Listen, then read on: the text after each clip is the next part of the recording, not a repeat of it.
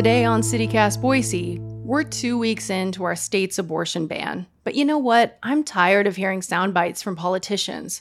I want to hear from the people this actually affects young folks. So today, I'm having a heart to heart with Julissa Melendez, a Gen Z abortion rights activist. In a time of very bad news for reproductive rights in Boise, she actually made me feel hopeful. It's Tuesday, September 6th, 2022. I'm Frankie Barnhill, and this is CityCast Boise.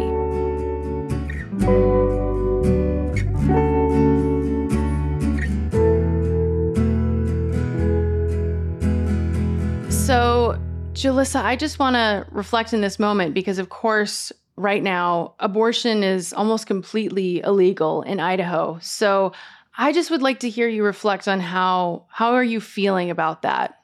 Uh, a lot of frustration and confusion, anger, kind of as well.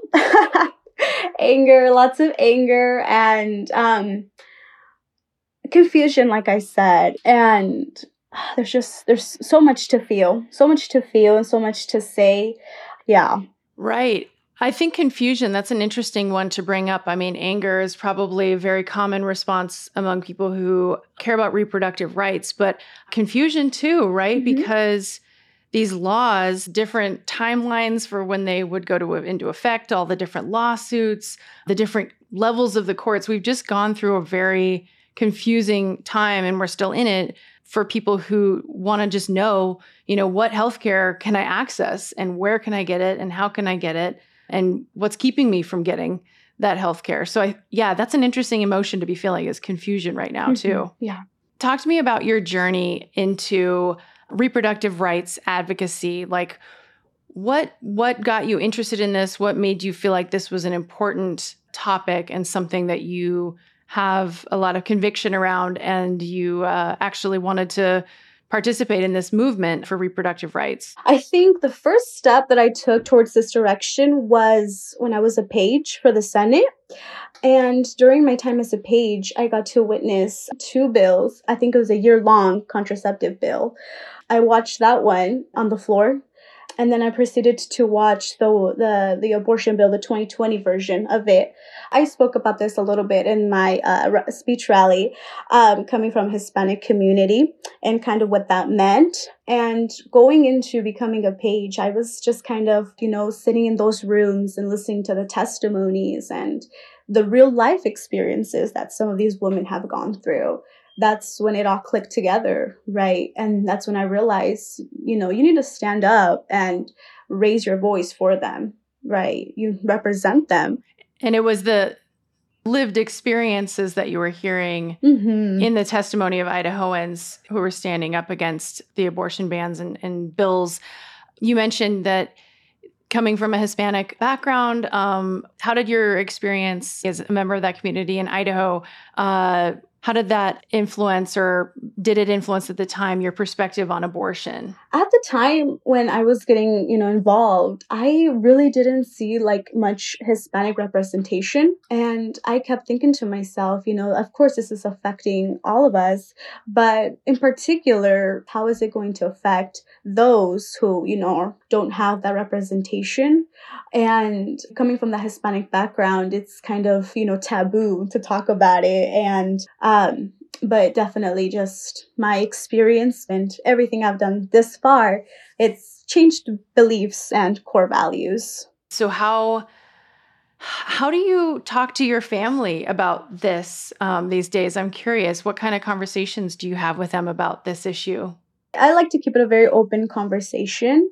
Um, my mom, for example, she has been every step of the way, she's been there. And as I like to put it, at the same time, I'm learning, she is learning, and we are breaking down that generational trauma, that generational taboo against abortion or contraceptives.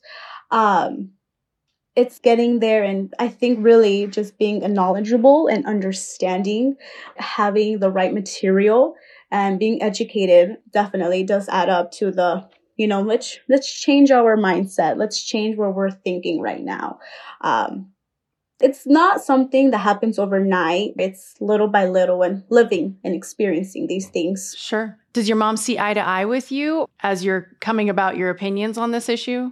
Yeah, definitely. We um we do see eye to eye and she comes with me to events and the rallies and when i spoke at the capitol she was there as well and it's just kind of you know what she grew up with and what values and beliefs she was taught those are being changed and you know elevated into what's what's what's happening right now what's real yeah I guess I wonder, you know, I'm really privileged. I'm a white woman. I've lived uh, my adult life so far with having access to reproductive rights. But you, how, how old are you, Julissa? I'm 19.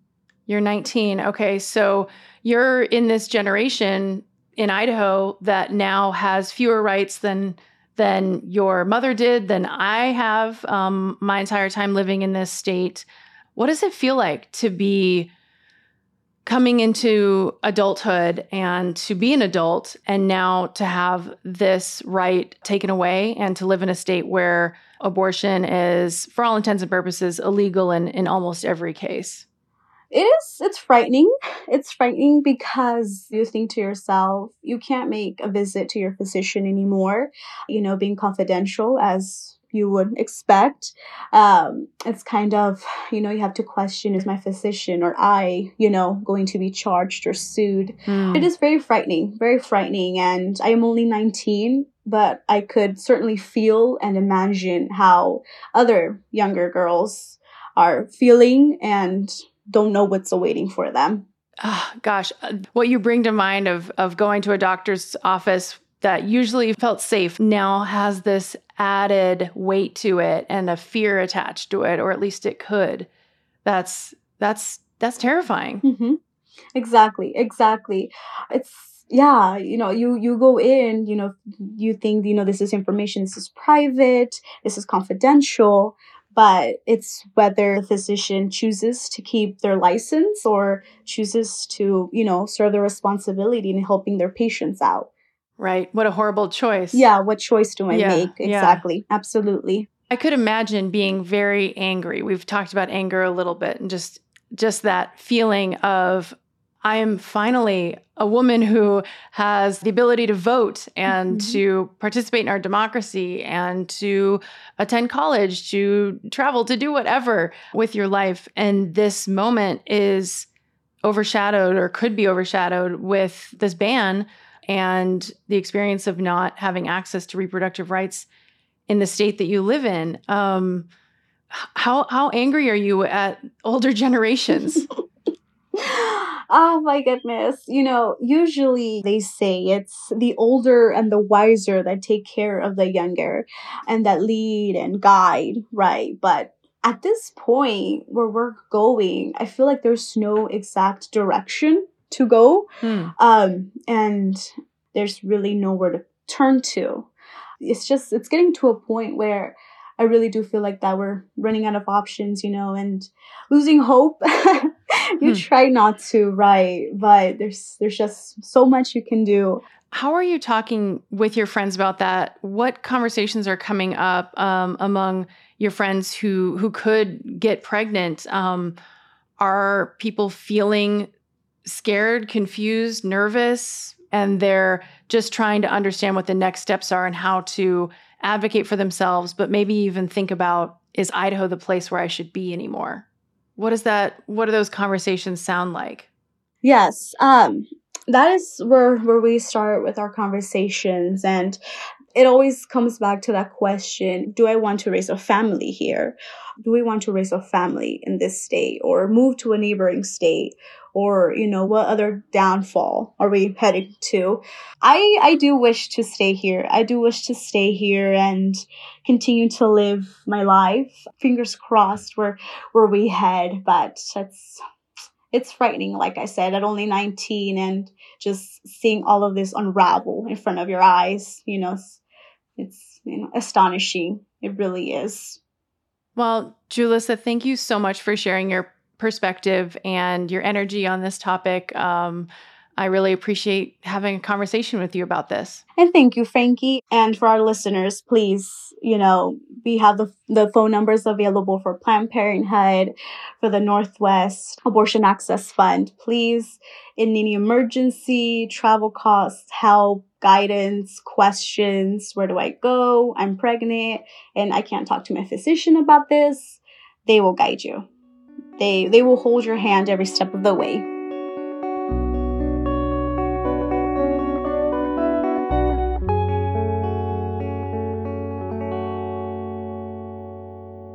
And speaking of access to reproductive health care, our neighbors in Oregon are working to get a Planned Parenthood clinic in Ontario up and running, but it's taking a while. They're aiming to open in early 2023, though that timeline could change. So for now, the closest place by car to get an elective abortion is at least four hours away in either Washington or further west in Oregon.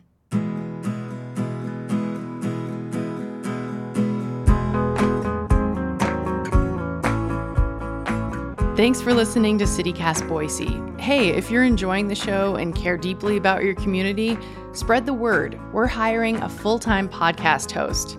We're looking for a passionate local who's comfortable behind the mic. Applications are open through the 12th. We'll be back in this podcast feed on Thursday. See you then.